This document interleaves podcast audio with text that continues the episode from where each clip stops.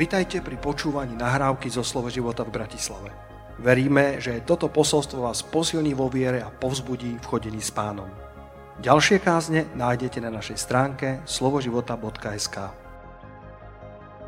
Takže v tomto čase pravdepodobne nečakáte nič iné ako nejaké slovo, o, ktoré súvisí s Vianocami a ja vám ho pochopiteľne dám a budem dnes hovoriť o sedem slov o Vianociach. Ale predtým mi dovolte aspoň taký krátky úvod, keďže, keďže Vianoce sú významná vec a nielen pre, pre kresťanov, dobre vieme, že, že počítame roky od nášho letopočtu a ten letopočet to nie je len tak, ale to sa začalo všetko narodením Pána Ježiša Krista. Celý svet si to uvedomoval, že to bola najvýznamnejšia udalosť v dejinách ľudstva a že bolo by dobré počítať od toho roky. A vieme, že sa tam stala taká chybička, ten mních, ktorý to spracovával a ktorý s tou ideou nejako prišiel, tak sa pomýlil, žialo pár rokov a potom sa to ujalo, roky sa už počítali a keď zistili, že nastala chyba, tak potom to museli spätne prepočítavať. Takže Ježiš je asi jediná osoba, ktorý sa nenarodil naozaj v deň svojho skutočného narodenia podľa rokov, ale e, zistili teda, že to je pravdepodobne niekedy medzi rokom 3 až 5 pred našim letopočtom, kedy sa narodil Ježiš Kristus. Ale v každom prípade je to, je to udalosť, ktorú si, ktorú si pripomína celý svet a samozrejme zvlášť my, kresťania. Židia mimochodom si v tomto čase pripomínajú Chanuku, 8-dňový sviatok, kedy si pripomínajú víťazstvo makabejských a znovu vysvetenie Jeruzalemského chrámu v roku 164 pred našim letopočtom. To bol ten uh, známy Júda Makabejský, ktorý viedol, viedol povstanie. A to je už história, ktorú my nemáme zaznamenanú uh, v našich protestantských Bibliách, nemajú ani Židia bola to súčasť e, histórie, to, čo máme v Biblii, tak to, to, to vlastne zachytáva tie udalosti 400 rokov pred Kristom. Ale napríklad v katolickej Biblii nájdete tieto knihy makabejských, pretože oni zaradili do svojho kánonu, teda to, čo patrí do Biblie, aj niektoré historické, historické knihy. Označujeme ich tzv. deuterokanonické knihy, ak chcete byť múdrejší na Vianoce trochu. Mimochodom to, kedy sa tie Vianoce oslavujú a s tým sú také dve teórie, ja to len krátko zhrniem, možno to niekoho zaujíma. Podľa, podľa jednej tej teórie, ktorá, ktorú spopularizoval v 12. storočí jeden, jeden sírsky biskup, Jakob Bar Salabi, tak ten, ten vlastne hovoril o tom, že v tom čase pohania slávili 25.12 E, ten sviatok slnovratu, to je teda fakt, to, e, to nie, nie je nič, e, nič nové, alebo teda nič spochybniteľné a bol to teda pohanský sviatok, kde sa pilo a tak ďalej a žiaľ aj niektorí kresťania, ktorí neboli Bohu odovzdaní, sa do toho zapájali a tak si biskupy povedali, my si poďme urobiť v tom čase náš sviatok, predsa Ježiš Kristus je, je, je skutočné nepremožiteľné slnko a poďme sa teda posvetiť tento deň. Podľa druhej teórie, eh, tak pôvod dátumu slávenia Vianoc to prezentoval historik William Tighe. Táto teória je menej známa, ale podľa mňa je úplne rovnako dôveryhodná. A to je síce vychádza z toho, že, že Židia, eh, mnohí Židia mali, mali takú teóriu, že keď bol niekto prorok, keď bol niekto významný, naozaj významný človek, tak sa potreboval dožiť presný počet rokov, ktoré sa počítali od počatia. Čiže poviem príklad, pastor Peter sa narodil 6. septembra, 7. 7. septembra a ak odpočítame 9 mesiacov, lebo to je počatie, tak potom to je 7. decembra. Takže ak je naozaj veľký Boží muž v zmysle tohto uvažovania, tak by raz mal odísť k pánovi 7. decembra. A podľa tohto uvažovania rímsky kresťania e, to spočítali, pretože vypočítali, že Kristus zomrel 14. Nisana podľa židovského kalendára a to bolo 25. marca. A teraz, keď odpočítate tých 9 mesiacov, tak vám vyjde presne 25. E, december. Takže takto sa dopracovali k tomu, k tomu času, kedy slávili Vianoce. Či už to bolo tak, alebo onak, alebo je dokonca pravda jedno aj druhé, pre nás to nič nemení, pre nás e, sú Vianoce v týchto dňoch, ktoré, ktoré prichádzajú a my si teda pripomíname tú udalosť, že slovo sa stalo telom a ja som si dneska doniesol pre vás také ťažké slovo. To je taká Biblia, z ktorej môžete dostať aj svalovicu. Chlapci, keď chcete pozhromaždiť, môžete poposilovať s touto Bibliou, ale hlavne si prečítajte niečo z nej. Je to inak anglická Biblia aj s komentárom. Ale priniesol som si ju schválne, aby som vám mohol ukázať, že, že slovo je pre nás dôležité. Niekedy to máme tak, že nám to splýva s mobilom, pretože tam máme nejakú apku, eh, z ktorej si čítame, ale Božie slovo je mocné. Božie slovo je živé. A my si dnes pripomíname, že to slovo sa stalo telom a prebývalo medzi nami. Ježiš Kristus, Immanuel, Boh medzi nami. Sláva pánovi. Uh, možno to pre z vás bude na požehnanie, pre mňa to bolo pred, uh, pred včerom, alebo kedy som sa začal pripravovať uh, na, na túto službu. Eh, ako vnímali eh, Vianoce mnohí cirkevní otcovia, sú niektoré citáty z nich zachované, ja ich trochu skrátim. Tak napríklad Jan Chryzostom, ktorý bol prezývaný ako Jan Zlatoústy, ktorý mal, mal, mal vynikajúce kázne, bol to vychýrený kazateľ zo 4. storočia z Konštantinopolu, tak ten povedal napríklad toto. Ten, ktorý je nad nami, kvôli nášmu vykúpeniu prebýva tu s nami a my, ktorí sme tu dole, sme Božím milosrdenstvom vzkriesení. Betlehem v týchto dňoch poukazuje na nebo. Počúvame z hviezd spievanie anielských hlasov. Nepýtajte sa ako, pretože kde Boh chce, príroda sa poddá, lebo On chcel, On mal tú moc, On zostúpil, On nás vykúpil. Všetko sa hýbe v poslušnosti Bohu. Potom napríklad Gregor Naziánsky, ten tiež pochádza zo 4. storočia, jeden z tých e, tzv. kapadockých otcov, tiež pôsobiacich v Konštantinopole a hlavne takisto na púšti, pretože tam ho to veľmi ťahalo do samoty. Tak on povedal e, o Vianociach toto. Toto je náš dnešný sviatok, ktorý dnes oslavujeme. Príchod Boha k človeku, aby sme mohli kráčať vpred, alebo lepšie povedané, aby sme sa mohli vrátiť k Bohu aby sme mohli vyzlieť starého človeka a oblieť si nového, tak ako sme zomreli v Adamovi, aby sme žili v Kristovi, narodení s Kristom a ukrižovaní s ním a pochovaní s ním a vzkriesení s ním. Halelúja. Krásne však. A potom na záver ešte citát Augustína, snať najvplyvnejšieho z cirkevných otcov pôsobiaceho v Hype v 5. storočí autor vtedajšieho bestselleru Význania. Prebud sa ľudské pokolenie, veď to bolo pre vás, aby sa Boh stal človekom. Povstaň a uvedom si, že to bolo všetko pre vás. Večná smrť na vás čakala, ak by sa on nenarodil. Nikdy by ste neboli schopní zbaviť sa svojej hriešnej prirodzenosti, ak by on na seba nevzal váš hriech vaša mizéria by trvala väčnosť, ak by nepreukázala akt svojho milosrdenstva. Ak by Boh nepreukázal akt svojho milosrdenstva. Nedokázali by ste ožiť znovu, ak by On nezomrel vašou smrťou. Zahynuli by ste, ak by On neprišiel. Čo si môžeš eh, všimnúť z týchto, z týchto všetkých citátov je, že eh, hoci si na Vianoce pripomíname narodenie Ježiša Krista, ono to smeruje k tomu vyvrcholeniu, k tomu vykúpeniu. Ale samozrejme nemôžeme začať vykúpením, pretože to vykúpenie by sa nikdy neodohralo, ak by sa Ježíš nenarodil. Preto aj nový zákon pre nás nezačína smrťou a vzkriesením Ježiša Krista, ale nový zákon pre nás začína už narodením Ježiša Krista, kedy slovo sa stalo telom, kedy Ježiš vyrástal a kedy Ježiš začal pôsobiť a kedy máme jeho slova, jeho citácie, všetko, čo on povedal. Sláva ti, páne. Jedna vec, ktorá ma uchvátila včera, keď som čítal Evangelium Matúša. Matúš 1.18. Môžete dať aj na, na plátno, ak sa dá. Matúš 1.18, tá prvá časť verša hovorí, s narodením Ježiša Krista to bolo takto.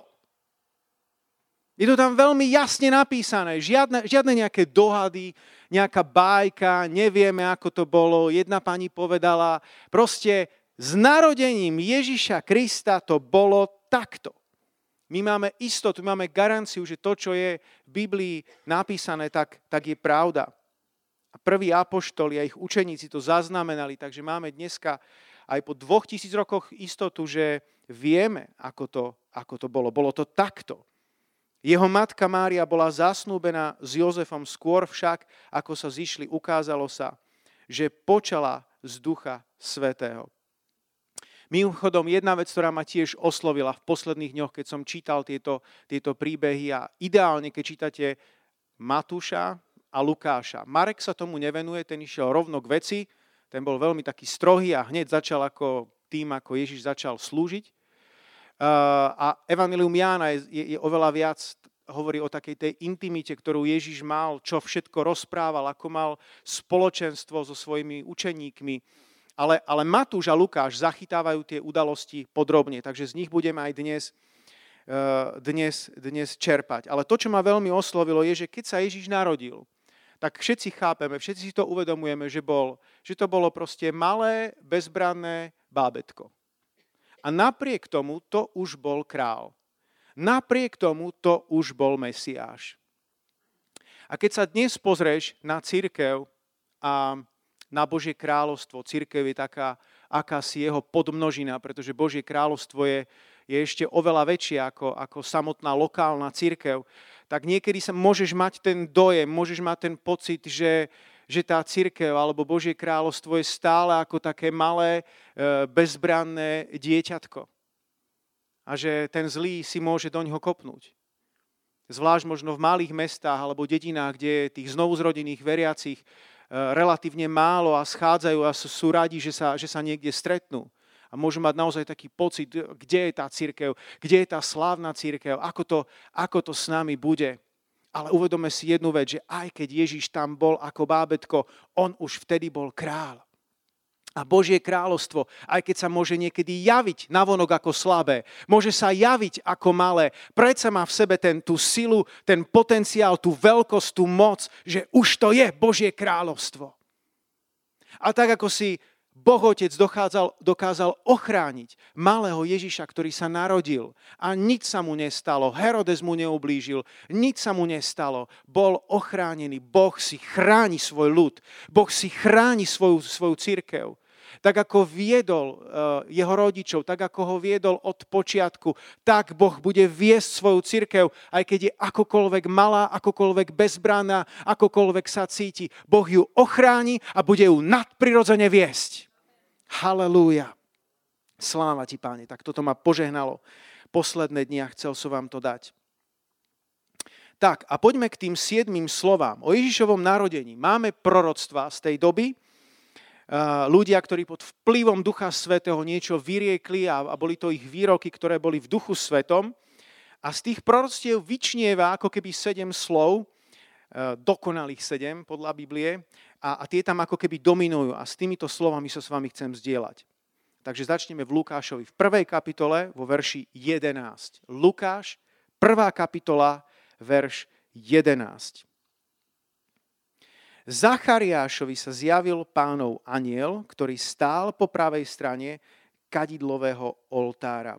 Pri pohľade na neho sa Zachariáš prelakol a dolahla na neho hrôza. Ale aniel mu povedal, neboj sa Zachariáš, tvoja modlitba bola vypočutá. Tvoja manželka Alžbeta ti porodí syna a dáš mu meno Ján. Vieme, že Zachariáš s Alžbetou boli, boli neplodní, nemohli mať deti, hoci boli spravodliví, hoci boli zbožní. Nikdy neposudzujú ľudí podľa toho, ako sa im darí a do akej miery sú plodní, plodní vo svojom živote. Neposudzujú ich podľa toho, že ak sa im natoľko nedarí, tak musia byť niekde nevyhnutne v hriechu. Daj si na to pozor na, na takéto súdy. Boh má všetko vo svojich, vo svojich rukách. Ale čo chcem povedať, ten prvý bod, ktorý z, toho, z, tohto, z tohto vyplýva, prídeme teraz k tým veršom, je spasenie. Vieme, čo sa stalo, že, že Zachariáš e, tomu posolstvu, keď aniel za ním prišiel, ako slúžil v tom chráme, tak on tomu neuveril. Hej. Uh, Lukáš 1.18. Zachariáš povedal anielovi, podľa čoho to poznám, veď ja som starec a moja manželka je v pokročilom veku. Mimochodom, mi je fakt taký sympatický, bol to taký dobrák. On o sebe hovorí, že je, už je fakt starec, už je starý, ale o svojej žene to nepovedal. Bol veľmi také taktné, milé, že ona je v takom, takom pokročilom veku. My muži by sme mali vždycky krásne hovoriť o svojich ženách, či majú 20, 30, 40, 50, 60, 70, 80, 90 alebo i 100, pre teba by mala byť vždy najkrajšia. Je tak? Je. Takže napriek tomu neuveril. Nedokázal si to predstaviť, že by Eh, že by proste počala, že by mali, mali dieťa a, a viete, čo sa stalo, že, že onemel na nejaký čas a až keď, eh, až keď sa narodilo eh, to bábetko, a pýtali sa ho, ako sa bude volať a, a dostal takú cedulku, na ktoré, na ktoré napísal meno Ján, pretože tak mu to bolo povedané z hora, tak vtedy sa mu rozviazal, rozviazal jazyk. A teraz prichádzame k tomu, k tomu pointu. Lukáš 1.67 jeho otec Zachariáš, naplnený Duchom Svetým, prorokoval takto. Požehnaný pán, Boh Izraela, lebo navštívil a vykúpil svoj ľud a vzbudil nám mocného spasiteľa v dome svojho, svojho služobníka Dávida. On tu hovorí o mocnom spasiteľovi. Ešte dávno, ešte, ešte dlho, dlho, e, veľa času prejde, kedy Ježiš naozaj naplní svoj, svoj plán, svoj cieľ eh, a, a stane, sa, stane sa spasiteľom, ale proroctvo tu už zaznelo. A dokonca v Lukášovi 1.76 a ty chlapček, budeš sa volať prorokom Najvyššieho. To už sa nehovorí eh, ani o Jánovi Krstiteľovi, tam sa hovorí naozaj o Mesiášovi. Lebo pôjdeš pred, eh, pred pánom aby si pripravil jeho cesty a dal poznať jeho ľudu spásu v odpustení hriechov. Alebo respektíve, možno sa tam hovorí o Jánovi Krstiteľovi, ale to, čo chcem upriamiť vašu pozornosť, je tá druhá časť verša. Na tu sa sústreďme, ten verš 77. A dal poznať jeho ľudu spásu v odpustení hriechov. Spasenie, záchrana, spasenie, záchrana. To je úplný kľúč a to je niečo, čo dominuje z, tohto, z, týchto, z týchto veršov. Ježíš nielen, že, že prináša spasenie, Ježíš nielen, že dáva spasenie, on sám je tým spasením. Amen. On je tým spasením, on je tým spasiteľom. Možno ste zachytili pred pár týždňami tú tragickú udalosť, čo sa stala v Ostrave, kde prišiel eh, nejaký nepríčetný muž a v nemocnici postrielal niekoľko ľudí, ktorí tam čakali, čakali v čakárni. A potom neskôr vysvetlo, že, že bol tam jeden otec, ktorý tam sedel so svojou dcérou a keď, keď k tomu prišlo, tak sa vrhol do tej strely a vlastným telom zabránil tomu a jeho dcéra prežila, jeho dcéra nebola zastrelená, ale on sám podlahol svojim zraneniam neskôr v nemocnici. A takto zachránil svojej dcére život. Takto sa obetoval za svoju dceru. Ježíš sa obetoval za teba i za mňa. Ježiš zomrel za teba aj za mňa. S tým rozdielom, že Ježiš vstal z mŕtvych a dnes žije. Halelúja. Druhé také slovo, pri ktorom sa pristavíme, je milosť. Alebo môžeme to nazvať aj priazeň. Milosť, priazeň. Poďme si prečítať Lukáš 1.26 od 26. verša. V šiestom mesiaci poslal Boh aniela Gabriela do galilejského mesta menom Nazaret eh, k panne zasnúbenej mužovi menom Jozef z domu Dávida. Meno panny bola Mária. A keď vošiel ku nej, aniel povedal, raduj sa obdarená milosťou. Pán s tebou, ty požehnaná medzi ženami. Keď vošiel k nej, povedal, raduj sa, milosti plná, pán s tebou. Ona sa zarazila nad jeho rečou, rozmýšľala, čo je to za pozdrav. Aniel pokračoval, neboj sa Mária, našla si milosť u Boha. Máme to tu viackrát, dvakrát minimálne v, týchto, v tejto celej pasáži, kedy, kedy sa, sa toto opakuje. Uh, obdarený milosťou. Našla si milosť alebo našla si priazeň u Boha. To grécké slovo karos sa je, je pre, preložené napríklad v anglickom preklade 6 krát ako priazeň a 130 krát ako milosť. A v podstate milosť je taký náboženský termín, kebyže rozprávaš s niekým, kto je, eh, kto je, kto je úplne ne, ne, neznalý veci, tak uh, možno si, si to nevie celkom úplne vysvetliť. Jedna, jeden zo spôsobov, ako by sme to mohli úplne preložiť ľuďom, je, že sme našli priazeň. Že sme našli priazeň v Božích očiach a Boh, keď sa na nás pozerá, tak sa, tak sa nehneva na nás. Boh nás vidí, každého jedného z nás, ako ospravedlnených Ježišovou krvou. Boh nás vidí, každého jedného z nás, ako svojich oblúbených. Halelúja. Nie je to úžasné, nie je to krásne byť v Božích očiach oblúbený? A tá dobrá správa je, že Boh nemá nejakých špeciálnych vyvolených, že, že toto je ten, ten môj. A ty nie, ty vôbec už nie. Nie, Boh sa takto nepozerá na nás. Boh pre každého jedného, na každého jedného z nás, keď sa pozerá, tak ty si jeho oblúbený. Halelúja. Ak to mám k niečomu pripodobniť, aj ja nemám len jedno oblúbené jedlo. A mám mnoho oblúbených jedál. Mám rád kapra, ktorý príde, mám rád hokajdovú polievku, mám rád svoj jačmeň, mám rád... Smejte sa, ja vám ho urobím niekedy. Budete musieť zjesť. Mám rád, mám mnoho jedál. Mám rád Čínu, mám rád aj brinzové halušky. Nie je to, že by som lipol na jednom jedle. A Boh má rád všetkých ľudí. Stala sa tu úžasná milosť od Boha. Priazeň, kedy Boh sa zmieril s ľudstvom, Boh sa zmieril, zmieril s človekom. A toto je jedna zo správ, ktorá dominuje tomu posolstvu o Vianoc. Halelúja. Tretia, tretie slovo. Požehnanie. Požehnanie. Poďme si čítať Lukáša, prvú kapitolu, verš 39. Od verša 39. V tých dňoch sa Mária vydala na cestu a ponáhlala sa do judského mesta v hornatom kraji. Vošla do Zachariášovho domu a pozdravila Alžbetu. Keď Alžbeta počula Máriin pozdrav, pohlo sa dieťa v jej lone a Alžbetu naplnil duch svetý. Zvolala mocným hlasom, Požehnaná si medzi ženami a požehnaný je plod tvojho lona. Ako to, že matka môjho pána prichádza ku mne. Hľa, len čo mi v ušiach zaznel tvoj pozdrav, od radosti sa pohlo dieťa v mojom lode. Lone, blahoslavená, ktorá uverila, lebo sa splní, čo jej oznámil pán. To slovo požehnaný alebo blahoslavený tu znova dominuje. A to, to je to, čo ti chcem pripomenúť teraz na Vianoce.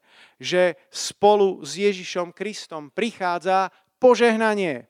A ty si požehnaný. A máš byť požehnaním. A ak sa ti to zdá nejaký príliš náboženský výraz nová, chceš to preložiť úplne do, do modernej reči, tak aby tomu pochopil úplne každý, tak môžeme povedať, že to slovo požehnaný znamená trvale šťastný. Nie šťastný v zmysle, ako že máš šťastíčko, ako nejaká náhoda, že niekto vyhrá v lotérii. Nie je tento druh šťastia, ale že si naozaj trvale šťastný, uspokojený, radostný. Tak to znamená požehnaný. A ak tomu takto rozumieš, tak potom naozaj nedáva zmysel, ak niekto hľadá to šťastie vo svete. Pretože to šťastie, to požehnanie je v Bohu a v dokonalej Božej vôli. Tam ťa to bude sprevádzať. Tam to nájdeš a nepotrebuješ to preto nikde inde hľadať. Svet ti to nedá, diabol ti to nedá, len ti bude ponúkať falošné falzifikáty. Boh má ten originál. On ti chce dať požehnanie. On ti chce dať to skutočné práve šťastie do tvojho života. Amen. Štvrté slovo. Vedenie. Toto konkrétne slovo ako také nenájdeš v týchto v týchto miestach, ktoré čítame, ale ono je vlastne obsahom toho celého. A ja vám to chcem dokázať z písma. Keď si pozrieme Matúša 1. kapitolu, verš 19. Jej muž Jozef bol však spravodlivý a nechcel ju verejne vystaviť hambe, rozhodol sa teda tajne ju prepustiť. Jozef bol nejakým spôsobom vedený, čo má robiť. V Matúšovi eh, vieme, vieme že Eh, aniel sa mu potom, potom zjavil, usmernil ho, eh, zastavil ho, ukázal mu, ako to ako bolo. Bol vedený duchom. V Matúšovi 2.13. Keď odišli, Jozefovi sa zjavil vo sne pánov aniel a povedal vstaň, vezmi dieťatko jeho matku a uteč do Egypta. Zostan tam tak dlho, kým ti nepoviem. To bolo práve v čase, keď, keď Herodes hrozil uh, zabitím detí v, uh, v Betleheme tak Boh ochránil celú túto rodinu a presťahovali sa do Egypta. Ako? Boli vedení nadprirodzene. Matúš 2.19, keď Herodes zomrel, pánov aniel sa vo sne zjavil Jozefovi v Egypte a povedal, vstaň, vezmi dieťatko a jeho matku a choď do izraelskej krajiny, lebo tí, čo chceli vziať život dieťatku, pomreli. Znova bol vedený Duchom Svetým. Vedenie. Matúš 2.22. Keď však počul, že Archelaos kráľuje v Júdsku namiesto svojho otca Herodesa, to bol taký zvláštny kráľovský rod, jeden horší než druhý, bál sa tam ísť, napokyn zo sna odišiel do Galilei, znova vedenie Duchom Svetým. Takže čo ti Duch Svetý chce cez túto celú stať písma povedať, je, že áno, to posolstvo Vianoc je späté, je spojené s tým, že môžeš byť vedený Duchom Svetým, prirodzene i nadprirodzene. Halelúja, Boh ťa chce takýmto spôsobom viesť. Možno sa môžeš aj teraz modliť, ako idú tieto sviatky a možno absolvuješ viac návštev ako e, za posledných pár mesiacov a uvidíš nejakých príbuzných. Modli sa, nech ťa Duch Svetý nadprirodzene vedie. Možno ti niečo zjaví o ich živote. Možno môžeš na nich položiť ruku a modliť sa za, za nejakú, aby boli uzdravení z nejakej choroby, e, ktorej čelia v živote. Čokoľvek. Duch Svetý ťa chce v živote viesť. A, a nezabúdaj, že Boh ťa vedie cez Božie slovo. Znova sa vrátim k tejto mojej tučnej, úžasnej, krásnej, požehnanej, ťažkej Biblii. Už teraz ma boli ruka, keď to takto držím nad hlavou. A nech ma boli. Halelúja.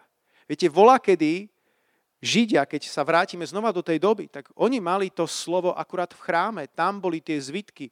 Nikto iný k tomu nemal, nemal prístup. Tam v chráme sa to verejne, verejne čítalo. A ľudia nastražili uši a počúvali, čo sa hovorí, hovorí v tom slove. A učili sa to potom od, uh, od, od učiteľov. Samozrejme už ako deti čítali a tak ďalej. Ale, ale bolo to veľmi vzácne. To je tá myšlienka, ktorú chcem, chcem povedať. Eh, neskôr spolu s reformáciou, vtedy prišiel ten vynález knih tlače, Biblie sa začali eh, hromadne tlačiť v Nemecku a potom takisto po celom, po celom svete. Takže Biblia zrazu bola dostupnejšia, ale aj tak to bol ešte veľký majetok. Mávali to bohatí, majetní ľudia. Nebolo to zďaleka úplne v každej, v každej domácnosti. A potom znova čas bežal, mali sme tu komunizmus dlhé roky, nebolo to až tak vítané, boli, mnoho kresťanov bolo prenasledovaných, ale tak či tak pašovali sa Biblie do vtedajšieho Československa a bolo zvykom, že predsa len v tej rodine niekde sa našla nejaká Biblia, takže ľudia to už mali, bolo to prístupné, mali to doma a boli, bol tam hlad si čítať Božie slovo. Ja si pamätám na prvú Bibliu, ktorú som dostal. To bola ešte detská Biblia, ale boli tam boli tam konkrétne slova, ktoré pán Ježiš povedal z Matúša 5 až 7 skázania na hore. A Duch Svety si to tak použil a tak veľmi to prehováralo ku mne. Mimochodom, tá Biblia bola vytlačená v Srbsku, takže Boh vás požehnaj, ktorí ste prišli z tej krajiny. Halelúja. Slovo. A dnes, dnes máš x rôznych prekladov slovenských, taký preklad, onaký preklad, anglický preklad, ruský preklad, český preklad, Môžeš mať v poličke 10 prekladov, môžeš mať 2-3 aplikácie v mobile, ale otázka je, či to čítaš. Niekedy mám pocit, že čím viac je to prístupnejšie, tým mede, menej moderní ľudia trávia so slovom čas. Daj pozor, Vianoce sú o slove, ktoré sa stalo telom. A ak chceš byť vedený Duchom Božím, bude to ťažko v tvojom živote fungovať, ak nebudeš mať vzťah k tejto knihe, pretože on sa zjavuje v slove hospodinovom a častokrát ťa bude viesť cez Božie slovo. Piaté slovo je radosť. Toto slovo, radosť, v originále doslovo znamená podstatu alebo dôvod radosti. A to sa mi veľmi páči. Že to nie je len taká radosť, že nejaká emocionálna radosť, ale je to radosť, ktorá má nejaký dôvod. Radosť, ktorá má podstatu. Halelúja. A je jasné, že, že sem tam prichádzajú ťažkosti, niektorých e, môžu zakúšať ťažšie obdobia, niektorí môžu zakú, zakúsiť dokonca v živote tragédie. Mnoho zlého prichádza na spravodlivého, ale zo všetkého toho ho vytrhuje hospodin, hovorí Biblia. A niekedy aj cez Vianoce to môže na mnohých ľudí doláhnuť, pretože sa zídu pri stole a zrazu si uvedomia, tu vždycky sedával ten a ten a už tu nie je medzi nami. Niekedy môžu na ľudí doláhnuť také ťažkosti práve aj cez toto vianočné, vianočné obdobie.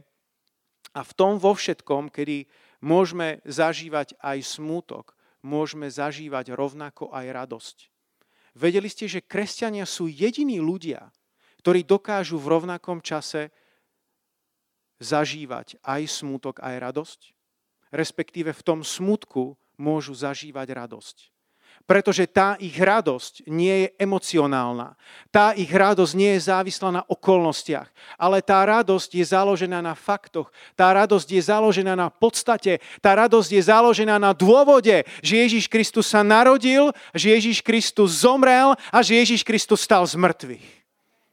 Halelúja, úplne cítim pomazanie, keď to hovorím. Tak toto je. A preto sa aj v tých najťažších chvíľach môžeš radovať. To neznamená, že keď sa stane niečo zlé, tak teraz musíš, uh, proste musíš proste výskať, neviem čo všetko. Ale ty to vieš, že môžeš na to zareagovať takým spôsobom. Pane, aj keď tomuto nerozumiem.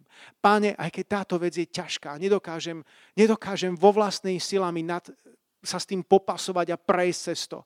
Ďakujem ti za tvoju silu. Ďakujem ti za tvoju milosť, ktorá ma cez to prevedie. A ďakujem ti, Pane, že Radosť pánova je moja sila. Ďakujem ti, že viem, že si vzkriesený a že všetko bude v poriadku. Halelúja. A takto sa môžeš radovať a prejsť aj dokonca cez ťažké, ťažké chvíle. Halelúja. A ja som zabudol prečítať biblický verš na radosť. Hneď som sa do toho pustil. Ale v Lukášovi 2.8 máme zaznamenané toto. V tom kraji boli pastieri, ktorí v noci bdeli na poli a strážili svoje stádo. Zastal pri nich pánov aniel a ožiarila ich pánova sláva. Zmocnil sa ich veľký strach, ale aniel im povedal, nebojte sa, zvestujem vám veľkú radosť, ktorá bude radosťou pre všetkých ľudí. Lebo v Dávidovom meste sa vám dnes narodil spasiteľ Kristus Pán.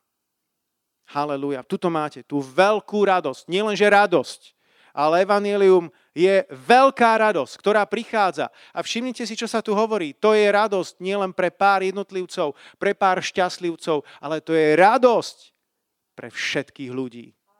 Halelúja. Ježíš prišiel, aby zomrel za všetkých ľudí. Halelúja. Nie len tvojich sympatizantov, nie len členov tvojho pomyselného farizejského klubu, ľudí, ktorých máš naozaj rád a ktorý, ktorými sa rád rozprávaš a, a, a ktorí sú ti blízki. Tvoja taká krvná skupina. Ale aj ľudí, ktorí, ktorí prirodzene ku ním neinklinuješ. Ľudia, ktorí majú úplne iný politický názor. Ľudia, ktorí majú úplne iné náboženstvo, úplne inú vieru. Ľudia, ktorí ťa možno nenávidia. Ľudia, ktorí ti, ťa ohovorili, zle ti urobili. Boh všetkých týchto ľudí miluje a evanelium prináša radosť pre každého človeka. To, či tú radosť všetci príjmú, to je už druhá vec ale Boh to plánuje priniesť všetkým ľuďom. Amen. Šieste slovo, vykúpenie. Prečítajme si Lukáša 2. kapitolu, verš 36. Vtedy žila aj prorokyňa Anna, Fanuelova dcera z Ašerovho kmeňa. Mala už pokročilý vek, keď sa vydala, žila s mužom 7 rokov, potom do 84 rokov ako vdova neodchádzala z chrámu, vodne v noci slúžila Bohu pôstom a modlitbami. Práve v tej chvíli prišla aj ona, velebila Boha a všetkým, čo očakávali vykúpenie Jeruzalema, rozprávala o dieťati. V tom poslednom verši, nezabudnite na to, to je to, čo chcem zdôrazniť, čo očakávali vykúpenie Jeruzalema. Tu máme jednu staršiu ženu, ktorá už mala naozaj pokročilý, pokročilý vek. Dlho bola vdovou, bola to modlitebníčka, očakávala príchod spasiteľa, príchod Mesiáša a dožila sa toho. Očakávala vykúpenie. Máme tam takisto príbeh, spolu s ním sa hovorí, s ňou sa spomína Simeon. Nemáme napísané, koľko mal rokov, ale podľa, podľa tradície mal až 112 rokov. Takže to boli naozaj dvaja staručky ľudia, ktorí sa toho dožili a ktorí, ktorí mohli e, si, si chytiť, si mohli objať Mesiáša, dať si ho do náručia. Halelúja. Boh je Bohom všetkých generácií. Jeden z dôvodov, prečo čítam tieto slova, je, aby si si nikdy nehovoril, už som príliš starý na to, aby som niečo zažil s Bohom. Už som príliš starý na to, aby ma Boh mohol použiť. Nie si. Tak si spomeň na, na, na túto Annu, ktorá bola 80 dokonca som počul jedného kazateľa to vykladať tak, ako, že, že ako 84 rokov bola vdovou potom, ako uh, sa, ako jej muž zomrel. Tak to potom by, ak je to pravda, ja neviem, tak potom by už bola aj ona E, viac ako storočná. Ale akokoľvek, boli tu dvaja starší ľudia, ktorí zažili Boha nevydaným spôsobom. Keď iní mysleli, že to ešte neprišlo, oni už vedeli, že áno. Boh im to zjavil, Boh im to ukázal. V duchu prišli do chrámu. Nie, že zostali doma, alebo prišli neskoro. V duchu prišli, boli tam, keď sa to udialo. Nič im neuniklo, nič im neutieklo. Halelúja. Vykúpenie to je to, čo spomína Anna. Kľúčové slovo. Lebo my sme boli všetci, bratia a sestry, tak ako sme tu. Či si žil tzv. slušný život, alebo si bol naozaj e, vyvrhel a proste robil si hrozné veci v živote. To je úplne jedno. Buď si bol v pasce pýchy, alebo si naozaj bol v rôznych závislostiach v živote. Tak či onak, bol si otrokom otrokom hriechu, otrokom svojich, svojich žiadostí a potreboval si byť znova vykúpený. V starom zákone máme jeden taký obraz, kedy jeden prorok urobil veľmi zvláštnu vec, on sa volal Hozeáš a Boh mu povedal, aby si zobral za ženu prostitútku. Tak si zobral za ženu prostitútku a, a mal, mal tri deti a potom mu aj tak ušla. To je hrozné samo o sebe však. A potom mu ešte Boh povedal, po tom všetkom vykúbiu. A keď sa nad tým zamýšľa, že naozaj sa to znie, to znie to úplne zvláštne, ak by to mal človek ako zažiť na, na vlastnej koži, ale to bol celo taký, taký prorocký obraz na nevernosť Izraela a na to, ako Boh je stále verný, aj keď ten Izrael bol neverný, aj keď ten Izrael sa správal ako, ako prostitútka, odchádzal za inými bohmi, nedokázal byť verný svojmu, svojmu Bohu, ako ten Boh na ňo nezanevrel. A ako si ho zamiloval a ako dokonca po tom odchode je schopný ho vykúpiť. A dokonca to je obraz na nás. Už sa ti stalo, že si bol niekedy Ježišovi neverný? Že si odišiel ako tá Hozeášova prostitútka niekam preč? Niektorí ľudia si berú dovolenku od Boha alebo od cirkvy, niektorí sa z nej ani nevrátia. Niektorí ľudia zhrešia, nemajú takú veľkú bázeň Božiu. Keď si toto všetko uvedomíš, že Boh ťa aj tak miluje a je ťa schopný vykúpiť. Nielen, že ťa raz vykúpil pred tými dvoma tisíc rokmi, ale je to schopný robiť znova a znova. Toto ti dodáva úžasnú, úžasné vedomie tej Božej lásky. Ako veľmi ma Boh miluje. Ako veľmi Boh miluje Martina. Ako veľmi Boh miluje Danielku. Kohokoľvek. Tu ste. Ivonku, Janka, kohokoľvek. Dosad si tam svoje meno. Nenechaj to len Boh tak miloval svet. Dosad si tam to svoje meno. Buď v tomto taký. Osobný a uver tej láske, ktorou ťa Boh zamiloval. Halelúja. Lebo tá správa Evanília, ktorá zaznieva aj teraz na Vianoce, je o vykúpení. Posledné siedme slovo. Pokoj. Lukáš, 2. kapitola, verš 25. V Jeruzaleme vtedy žil človek menom Simeon. Bol to človek spravodlivý a zbožný, očakával potechu Izraela a Duch Svetý bol s ním. Duch Svetý mu zjavil, že nezomrie, kým neuvidí pánovho Mesiáša.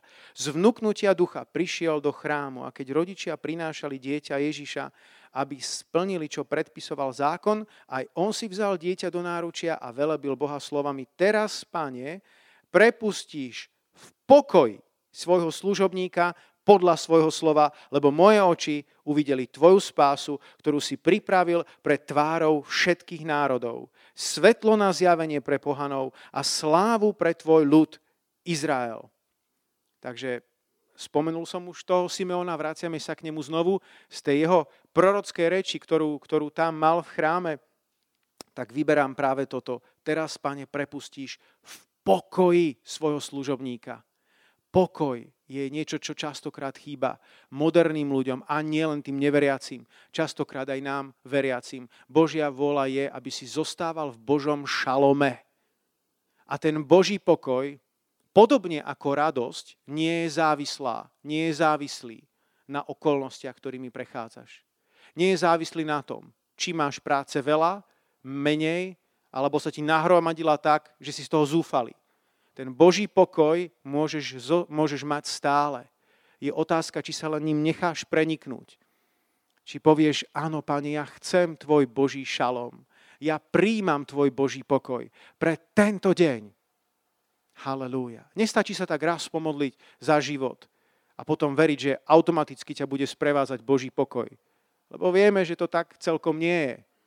Každý deň povedz, Pane, nech ma prenikne Tvoj Boží pokoj, nech ma prenikne Tvoj Boží šalom, nech zvládnem v tomto dni to, čo mám zvládnuť, to, čo mám, mám vykonať. Halelúja. To je niečo, čo ti Boh zaslubuje skrze Mesiáša, ktorý sa narodil na Vianoce, ktorý sa narodil pred dvoma tisíc rokmi. A nech ťa Boh naplní týmto šalomom aj v týchto dňoch, pred Vianocami i po Vianociach. A všetok ľud povie Amen.